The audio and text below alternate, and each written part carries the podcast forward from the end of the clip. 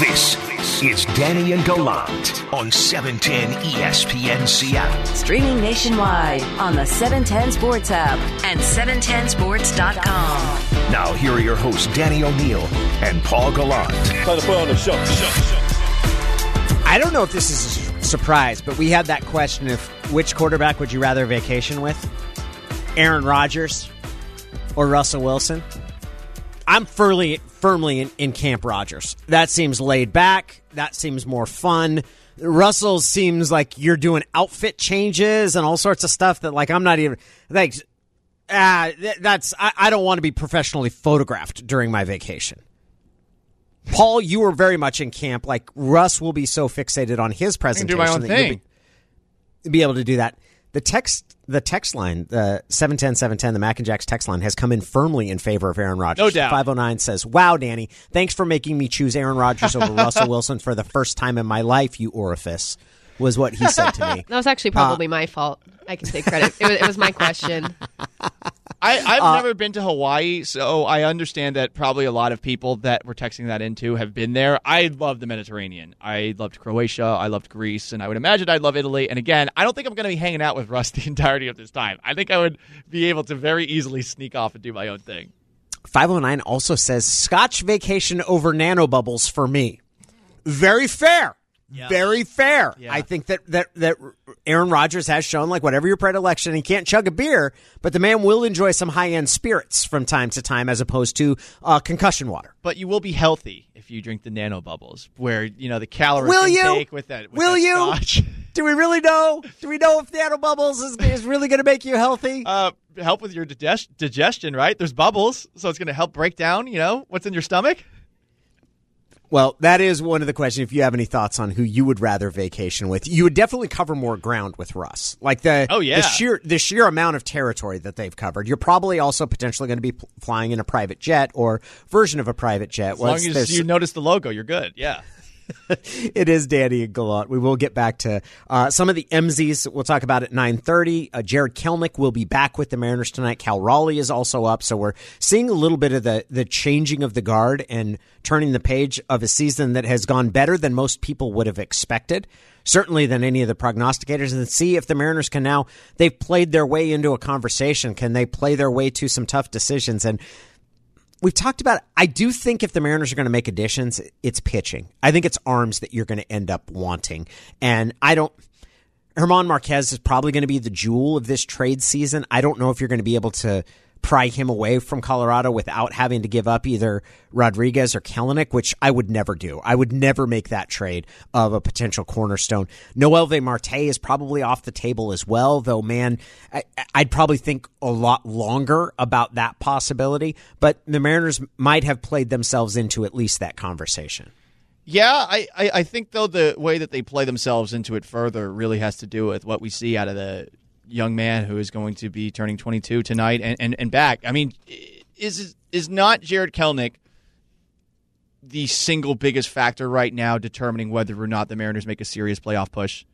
Yeah, I, I would agree with that. Like he's going to have to pick up. He's going to have to be at least some, and that might be too much for him right now. But yes, if you're going to make a serious playoff push, he's going to have to be a difference maker. And I don't think you want to put that pressure on him, but that is the real reality right now. I mean, you need to have somebody step up in this offense other than J.P. Crawford, who is hitting at an unsustainable pace right now. I mean, he hit 400 over the course of the last month. No matter how well he is playing, to expect him to do that the rest of the year is asking a whole lot. And I think maybe is more pressure on him than it is on Jarred Kelenic. Yeah, and and that somebody texted in Kyle Seager for German Marquez. Yeah, Colorado would hang No up on you so quick. Would King? I mean, Colorado's in a position if they're going to deal Marquez, they're going to get some serious prospects in return. And they're they're certainly the fact that he hasn't moved yet is a good sign for the Mariners, but it, it's very possible that he's going to he's going to move without them ever having to come off their price of Kelenic or Rodriguez to the Mariners. It's very possible that look he's got three years of cost control that are left. That's a conversation that will continue to go. But the news this week has been regarding Richard Sherman. Um, the update yesterday was that Richard Sherman was released. He appeared before a judge. He is no longer facing a felony count.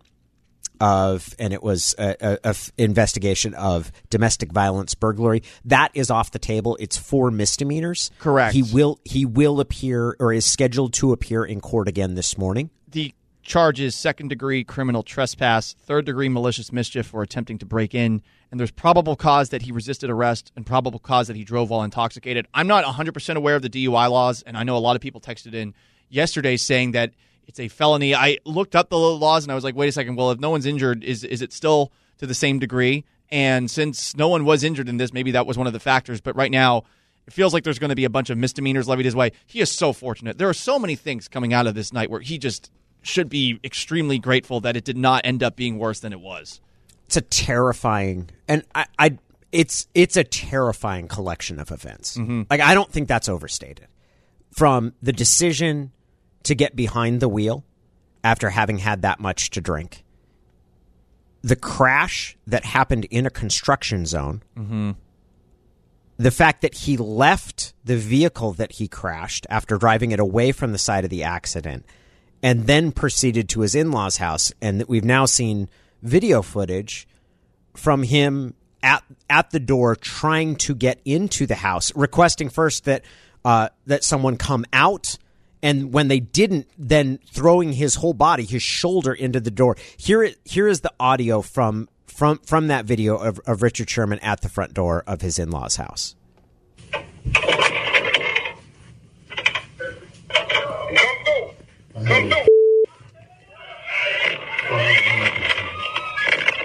Come through.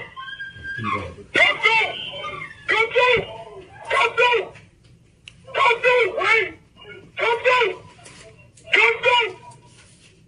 Come through. Wait.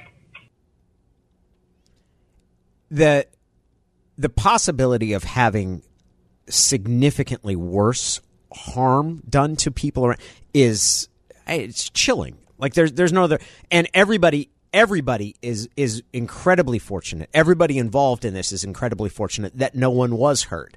That doesn't mean that this is something you can just say, "Oh, thank goodness," and we go on and proceed. Like I, I think that this is a moment that has to be, and hopefully will be, an, an impetus for change for for Richard Sherman. If this is something that's more than just one bad night or anything like that, and I do care a lot about. I loved covering Richard Sherman.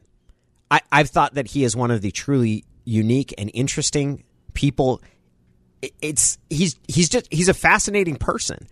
I, I do think that there are some some things that we've seen from his personality in terms of an inability to admit when he's wrong, sort of that that volatile or combustible nature that's come out a couple times, and that doesn't mean that someone who has that on the football field is going to have that in life. But look, the the sheer what we've seen that has happened over that night and the fact that there was a pre-existing protection order that caused him to to surrender any firearms that he had like there's there's real reason to worry and and to hope. And it's really on on Richard to be able to address and change that. This should be a really jarring moment in which he's fortunate that he doesn't have to deal with long-term injuries that were caused by his decisions because the series of choices that he made is it's terrifying. It's really he put a lot of people that he cares an awful lot about in extreme physical jeopardy. Right. Or just those people at the construction site who were going about their day. All of a sudden, a car comes flying out of nowhere, and it's really fortunate that no one got hurt. He should be extremely grateful for that. But there will be long term ramifications just in terms of his er- overall relationships, I would imagine, with all of those people who were involved. His in laws specifically. I wonder how things are between them at this point in time. And his wife, imagine you're in a home and all of a sudden you, you see this. These people are coming after the people that brought you into the world. You know, all of a sudden Richard Sherman is trying to break in violently. He's trying to fight your father. That is an image that's going to, I think, be tough for anyone to get out of their mind, regardless of whether or not he had consumed too much alcohol. Because while you understand how things escalate in that way with alcohol, it's not an excuse. And I think some people use it as one, and it and it shouldn't be. Oh, I was drunk. Well, I mean, look how bad things got. It's not like the real world stops while you are off in a different state. Alcohol is a specifically and and the use of or overuse or being drunk. It's one of those hard things to sort of outline because you're right. You do have responsibility for the decision you made to consume the alcohol that put you in that state. It's also alcohol can cause you or lead you to making decisions that you wouldn't make.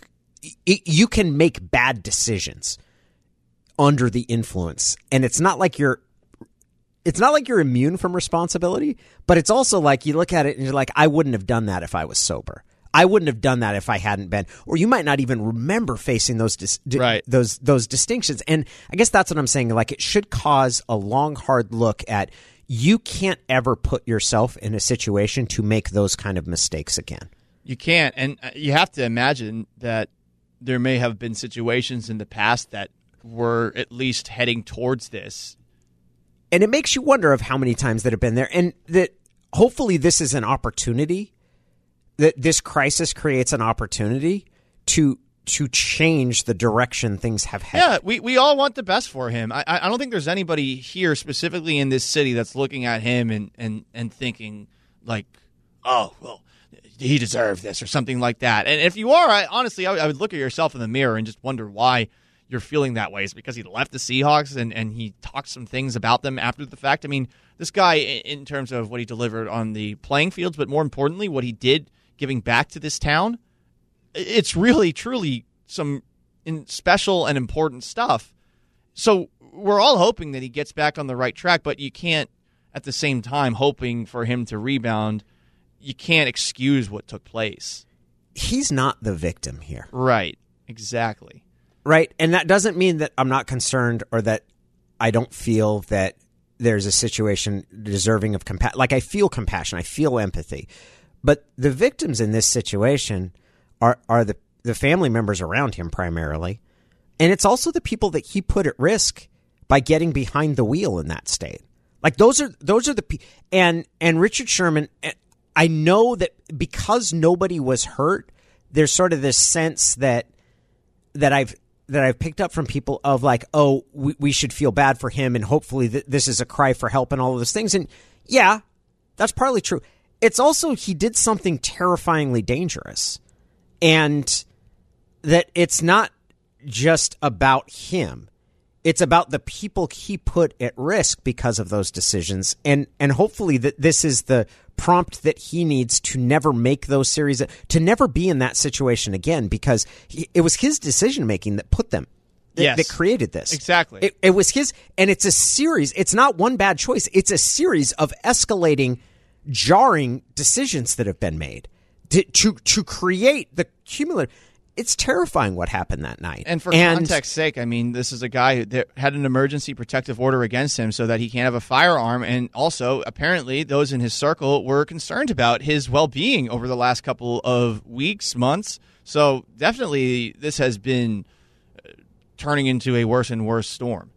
And anybody that's ever been around someone who has reached a crisis point or has had and is exhibiting sort of decision making is putting themselves or other people around them in danger has gone through this of how do you get someone to embrace that? And and generally and my experience has been you don't get there by just saying oh it'll work itself out. They they they they have to come face to face with the fact that they're responsible for it and and the fact that Richard is in the courts now and having to deal with four what are misdemeanor charges. Look everybody is fortunate that this wasn't worse and Richard Sherman is one of the people that is most fortunate that this did not turn out worse that no one was injured. And and hopefully that means that it, it should make it easier to make a change because you're not dealing with the fact that you profoundly impacted someone else's life by injuring them in in if you were intoxicated and driving because that becomes so much so much harder. But at, at the end of the day you can talk about all of the mental health care and all of the crisis management that, that, that you want at the end of the day it's not just about Richard Sherman it's about the people he put at risk through his series of decisions that he made It's more about them, honestly. And we're all hoping that he gets those things that we just mentioned that help. But you're right. It's about those people who are now in the spotlight because of actions of somebody else. It's Danny and Gallant. It is time for us to go around the NFL. Hot, hot. It's time to go around the NFL. The bottom line on the biggest stories in the NFL every morning at 9:15 with Danny and Gallant. Today's an exceptional day. What's up, Maura? That's it. Yeah, not feeling it. All right. No horns? I said anywho so many times today, and people are people are worked up, so you don't get an air horn. All right. Fine. uh, fair enough. Cliff Avril joined Wyman and Bob on Monday, and he spoke about where he thinks the Seahawks D line depth is right now. this is the deepest, I think, defensive line that the Seahawks have had from a depth perspective that they've had since the Super Bowl year, since the year we won the Super Bowl collectively. Now, hmm. Obviously, that means you have to go out and perform with the depth, but this is the depth, the most depth they've had from guys that are productive or that have been productive uh, collectively. And Hyder plays a big role in why I think they're going to have a lot of success up front. I get why people are saying that. They don't have one player right now that's as proven a pass rusher as Cliff Avril or as Michael Bennett. Michael, those guys were incredible. Uh, they had three guys who had double digit sack productivity with Bennett, Avril, and then Chris Clemons. Th- that's an awful lot. I get why he's saying that because they are deeper. But do they have one guy? Is Carlos Dunlap better than any of those three guys? I think we hope so, and he looked good in half a season. But man, that's that's an awful lot of talent that they had on that 2000. I don't think this is a more talented team than that Super Bowl team. That on the defensive line. I, I don't either. That might not be the difference anyway, though. I, I was listening to a very interesting recent episode of the Mina Kimes show podcast, and she had on this guy by the name of Coach Vass, who's on this podcast called Yeah. Make Defense Great Again. It was a it was a really compelling listen this morning, and he was talking about how I mean some teams are just going away from having that big signature pass rusher because teams are getting the football out so quickly. So I, I can understand why maybe they go in a direction where having that big time number one pass rusher, like you mentioned, some of those guys too. They're maybe they're not number one pass rushers, but they're definitely more talented than some of the guys that I think they have right now. Maybe that's not the biggest detriment, but I don't think we can say anything declaratively about the depth of this pass rush until we see a lot of it in action. Like, what's Darrell Taylor going to do when he is running upfield? What is Alton Robinson going to look like in this season? LJ Collier. Are we sure that some of the younger players are going to take the steps forward that we want? Is Benson Mayowa going to be able to bring more to the table? Like they have a lot of they have a lot of bodies. I don't know that any of those bodies are definitively bodies that you look at and say, yeah, over, over the long haul of a 17 game season now, these guys are going to make a massive difference. I just don't see it right now. We might be saying something differently an- uh, later, but I just don't know where you can make that prediction based off of.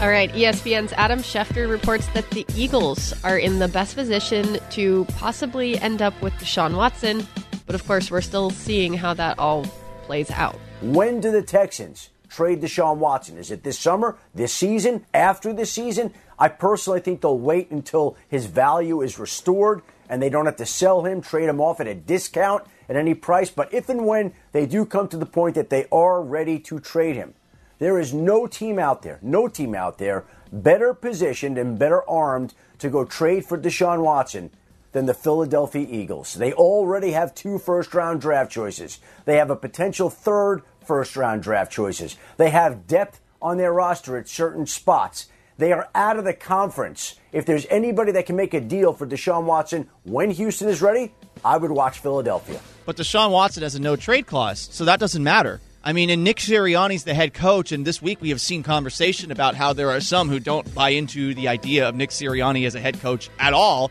Most recently, the offensive coordinator of the Indianapolis Colts, but really, who was the offensive coordinator? Because Frank Reich's the head coach there. This is one of those situations where if Philadelphia wants to be serious, Danny, I feel like they have to do some of the things that we see in basketball sometimes, where you got to bring in a coach that he really likes before he would say yes to it. Now, in having a puppet head coach this year, Nick Sirianni, it might be really easy to move on and do that next offseason, but that's not happening this year. I don't think Deshaun Watson would sign up for the mess that Philly is right now. Let me also raise my hand and say it strikes me as pretty gross to start talking about someone restoring their value at a point that Yeah. there are what still 21 outstanding civil lawsuit litigants against him for inappro- for sexually inappropriate or flat out sexual assault. Like that's I I get what he Philadelphia is in the best position to acquire a veteran quarterback given the number of draft picks they have next year. They have two already first round picks and a potential third from the Carson, depending on how that comes out, how Wentz performs. I- If I was a team, if you trade for Deshaun Watson, knowing that those complaints are out there, you're basically saying that you don't care about the fact that he was in, at the very least, inappropriate in massage, and at the worst, a sexual predator. It's it's gross to me. It, yeah, I I don't. Any team that trades for him, I'm gonna I'm gonna think is like basically is any any sort of per. They don't care about the conduct of their players at all. They just want a good quarterback. Pittsburgh Steelers are another team that comes to mind, though, when you think about that. Uh, text in 710 710 on the Mac and Jack's Brewing Company text line. Value restored? You mean he pays his way out of the allegations? That's, how it will to- happen. Well, it's totally how it's going to happen because there's Yeah. not criminal charges. It's all There's gonna, is that is that what's going to? They're going to come out and say all these cases are settled. They're non-disclosure agreements, so none of these women are going to talk further about it. And then the NFL is going to raise its hands and say, "Well, you know, everything's resolved, and there were no criminal charges, so they're not going to Yeah. suspend him, or they're going to suspend him six games, like like Ben Roethlisberger, and then we're going to pretend that he's he's a franchise. If if I was another team, there's no way I would trade for Deshaun Watson. I, I would still think long and hard about it, and it's one of those. I wouldn't do it. Well, I, I it's a would. It quarterback. just wouldn't. That's what makes I'm it not- different, I'm right? y- yeah, no, it doesn't though. It's either the player's employable or not employable. Well, ben, is Ben it- there- Roethlisberger employable though? I mean, Ben Roethlisberger to me is not employable based off of what he did back in Georgia. I would agree with you. I would not have traded for Ben Roethlisberger after all of that. It's one thing when the player is on your team already. It's Mm-hmm. another thing to go out and acquire that player knowing that, right? Of saying like, yeah, this is all really skeevy and potentially criminal and just gross, but he's a quarterback and he'll help us, so we'll take a sli No, he's either employable or not If- employable. in if- my mind, in my mind, Deshaun Watson not an employable player right now. I'm with you in that if you make that decision, you are you are sending a pretty strong message about what you care about and what you don't. But the other thing is, in a 32 team league, which is as competitive as it is, that also has a severe lack of quarterbacks, that there will be a team that says we don't care at all, and I would not in a positive way understand it. I would understand that kind of desperation that leads someone to make a decision like that. And honestly, I mean, you know, we talk about the league. If the league is not going to do anything more to Daniel Snyder than this light little slap on the wrist that they gave him after all the allegations against him, one of which is essentially where he's recording porn illegally of some of the cheerleaders on the Washington football team co- uh, cheerleading staff, which is just unbelievable that that's all he got. I mean, with Deshaun Watson and this, you think that the NFL is going to try to keep away a young quarterback who's this good from one of its fan bases? Absolutely not. That is around the NFL. We'll get back to the MZs. We have what? Breakout performer. We've already done worst screenplay. We've already done best screenplay. We'll have some other awards that we hand out. That's coming up next.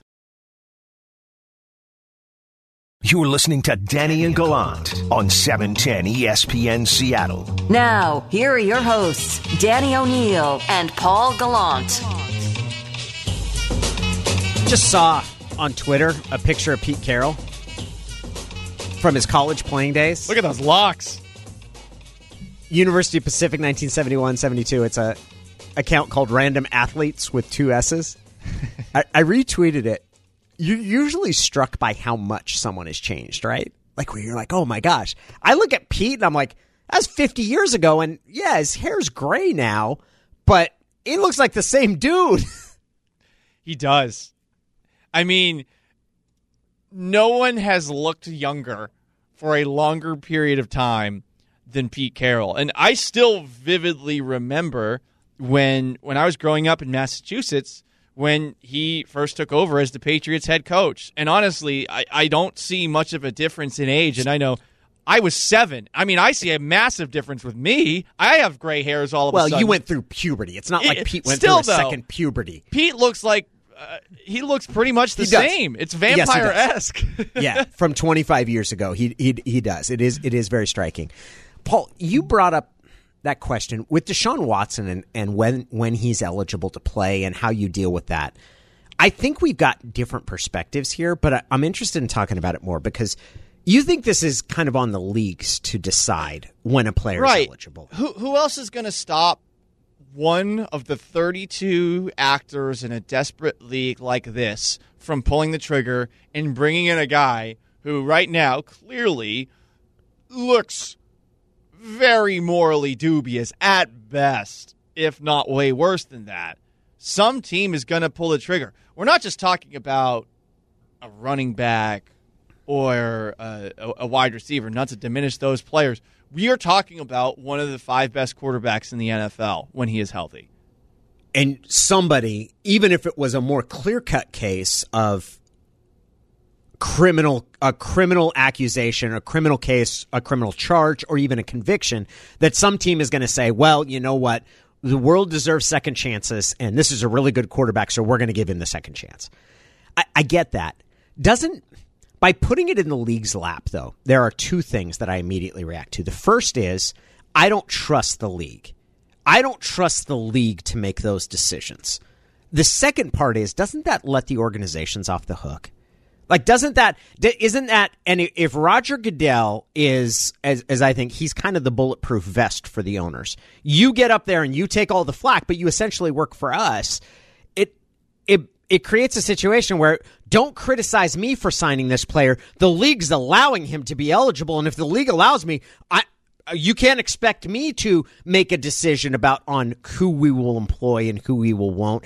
I, I, I I understand that the alternative is to turn it over to, hey, all right, it's the lowest common denominator, and it's the the the threshold for employment in this league is basically the whatever the the most morally dubious owner will decide to enable.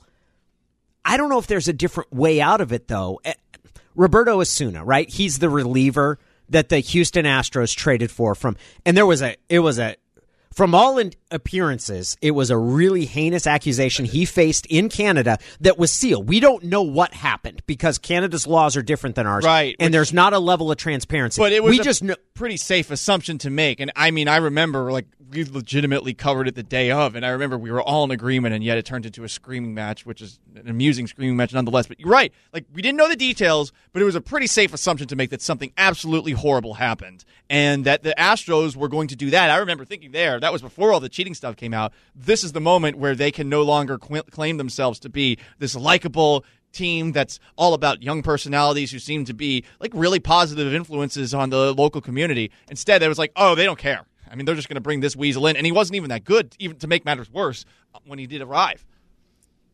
Can you protect a team from making decisions like that? Ultimately, like if if you're eventually you have to be accountable as a franchise for the kind of people that you choose to bring in. The Cincinnati Bengals for years took chances and signed players who had faced really significant criminal accusations. I think they did it in part because they saw quote unquote value there hey, we can get this guy for less or for a later draft pick than we otherwise would because nobody else will touch him because of the stuff he's done off the field. I think the Chiefs did that with Tyreek Hill and then did it again when they extended him. Right. I don't know if you can protect a team from doing that or keep a team from doing that. And you, you just have to call it out when you see it. And you're like, that team doesn't really care. That you, team specifically doesn't really yeah. care. And they've got, they're, they're morally compromised. And th- that's, that's the only way eh, you don't have to follow suit if you're another team. You don't have to take the same approach to it. Like you can be more ethical or more moral about it. But I think you're using the wrong word here. I think it's prevent. It's not protect. It's preventing the league from bringing back a player who has done something that's embarrassing the league. And that's the way that they should look at it, I think.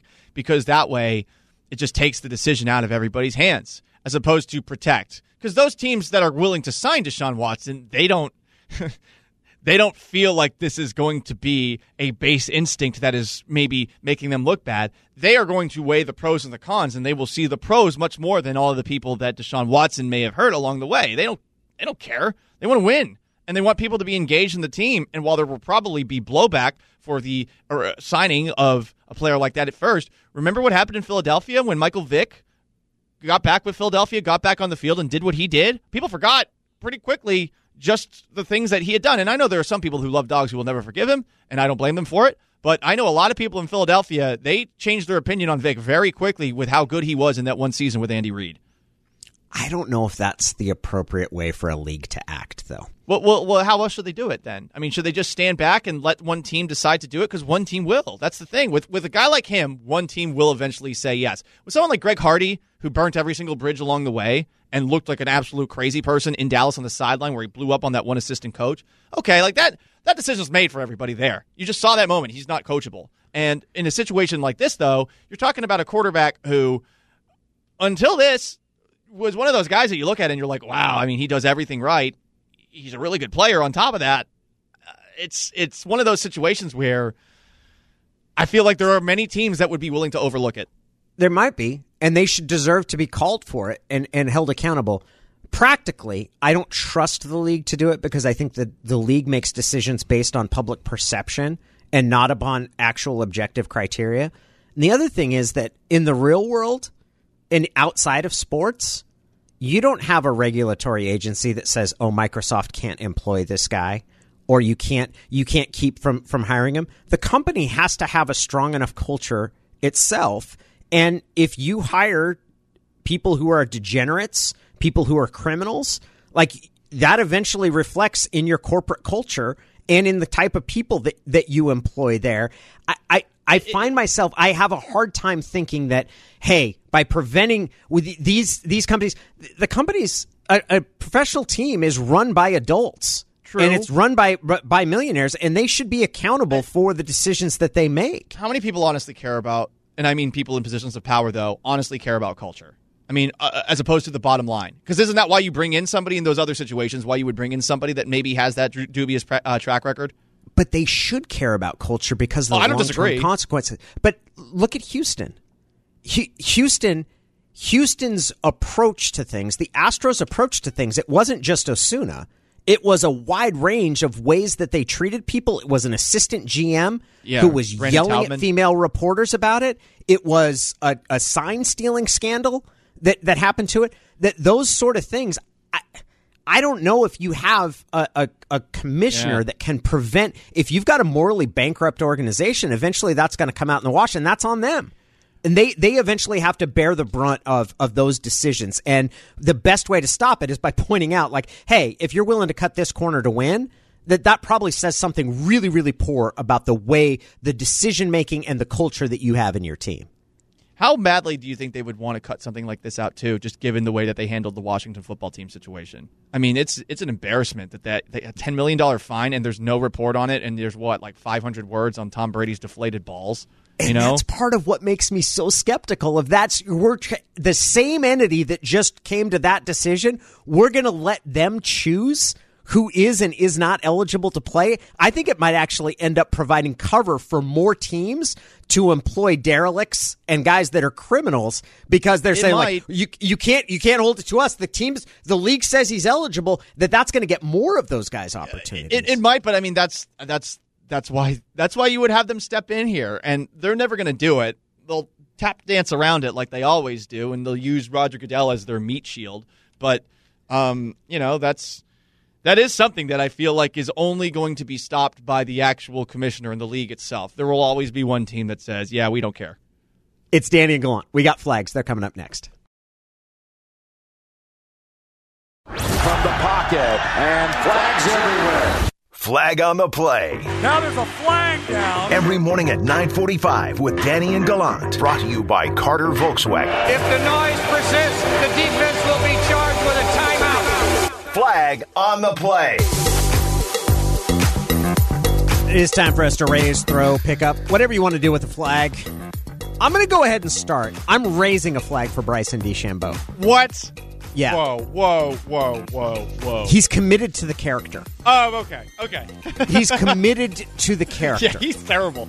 he's the Now- worst. so he's had his caddy. He's had a separation from his caddy. We haven't gotten the blow by blow, but it certainly seems like the caddy just had enough of him. It was like, I'm not carrying your bag anymore. This isn't worth it. Now he's got his reps from Cobra. Cobra makes his clubs, and he complained about the driver yesterday. And apparently, this is a huge no no in golf. Like, you can't say anything about your clubs. And he's, he said, I, I can't. The driver the driver stunk. He used even a more colorful expression for that. And so the Cobra rep comes out and is like, "That guy's never happy. I carried his bag two weeks ago. He's just never happy. You wish he wouldn't say these things. We do a lot to accommodate him, and he just complains. Then he comes out later and says it was unprofessional. I have always thought that there is a great deal of money to be made by someone who is willing to be a professional wrestling heel in sports. Like, not not with a wink and a nod of like I'm really deep down a likable person, but like really be hateable. We might be seeing that with Bryson DeChambeau. He might be someone who is out there and is willing to do things that will annoy, aggravate, and just make everybody like boo him. I think he might make an incredible amount of money doing this. I think he would, but I don't think he's willing to because I don't think he is self aware yet. I think he might be self aware someday.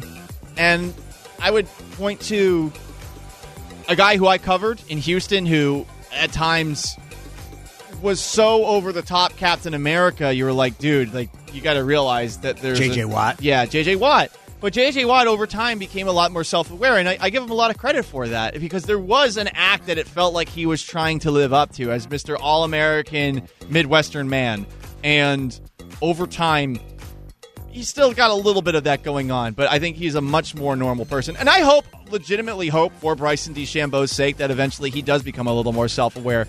Because right now, it just feels like he is he is burning bridges and and kicking people away. He is still the worst, and obviously, until he changes those habits, I'm going to continue to call him out on it. But there is a part of me that empathizes a little bit because I just don't think he knows any better, and and I don't know who it's going to be that can shake him and say, "Hey, man, like, what are you doing, dude? Like, you're you're going to run everybody off before you know you get halfway through life." run them, run them all off. Go through them. I've always thought that A Rod made a tactically poor decision when, after he left Seattle and became hated for taking all that money, for not leaning into the character and saying stuff like, all of you poor people would have taken the exact contract that I did. So don't sit there and boo me, you cheap rinky dink residents of Puget Sound. like all of this, you hate me because you can't be me. Like fully go in character like Well, that. You- you would eventually become you would be hated and then you would be loved and you would be rich by doing that. But nobody has the guts to do it. LeBron I hope Bryson as many DeChambeau words did. had once, right? He no, No, he, but he, he did didn't. once. He did once. Well, once. he talked about said- wearing the black hat, and then he caved and said he couldn't uh, do it. He never committed to the bit. There was a there was an I forget when, but I remember specifically that there was a time where LeBron said like y'all are just jealous of me. And I was like, "You know what? Like go with that. That's more authentic than the other stuff that we see from you, man." Yeah. Or say that every time he hits a game winning shot, like Skip Bayless, see that? Want to see what Skip's got to say? Like that sort of. But nobody's ever really committed to it. So I hope Bryson DeChambeau does. Paul, what do you got? I am going to raise a flag to Giannis Antetokounmpo first off because he has turned the NBA Finals into a awesome series. That block that he had of DeAndre Ayton, I'm going to say it was better than LeBron's, and I'm saying it entirely because I root against LeBron. That shot block that he had was ridiculous, but also I like it because Giannis, I feel like there's an, there's something about him that just makes me smile. I feel like he's got a little bit of a goofy personality, and hearing him talk about why he has left the court twice in the last couple of games, it is very funny. be honest, this was the second game in a row you went out early in the first quarter. I'm just curious what was going on there. I wanted to, uh, what how you guys say politely, I wanted to take a, a tinkle. A, a tinkle? Yeah, yeah. I wanted to take a tinkle, it came back. Yeah. That's it. That's is that's polite, right? Tinkle is polite, yeah. Both games. I wanted to take a tinkle, it went back. Grown men don't say take a tinkle. I, I don't care. It sounds great.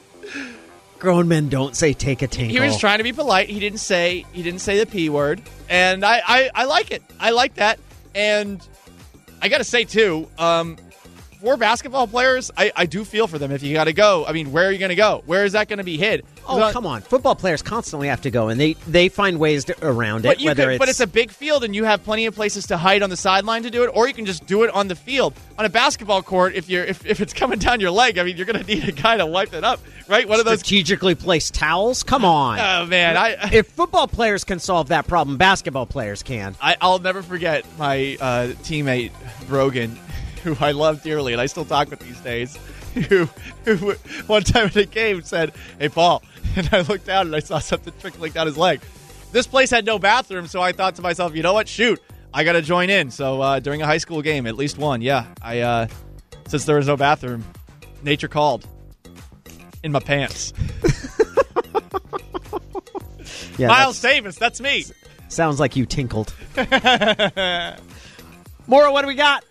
That was more than I ever needed to know about. Maura is so disgusted. Um, I am going to raise a flag for all of us being together again. It's been a while. Yay! It was a fun Yeah, I show. Way to agree. head into the weekend. It is a good way to head into the weekend. I Want to thank the professor John Clayton for joining us in the morning drive. Michael Bumpus, who was with us at Blue 42. Maura Dooley, who is the sunshiny side of this show. And he is Paul Gallant, sometimes nature calls. Sometimes nature calls indeed, and he is Tanny O'Neil. He's got a little tan going on. I like it. Not really, just freckles. Oh come on! You get you get you get anyone is more tan than me. I, I feel like there's a nice little color to you. You got a new profile picture on Twitter. You look like you played the guitar. It's fantastic. Welcome back, buddy. Great to have you back. You have a good weekend. You do the same. Paul Gallant takes you through the next hour. Just me, and the question is one word. How's Jarred Kelenic's second foray into the major leagues going to go? 710 710. Talk to you soon.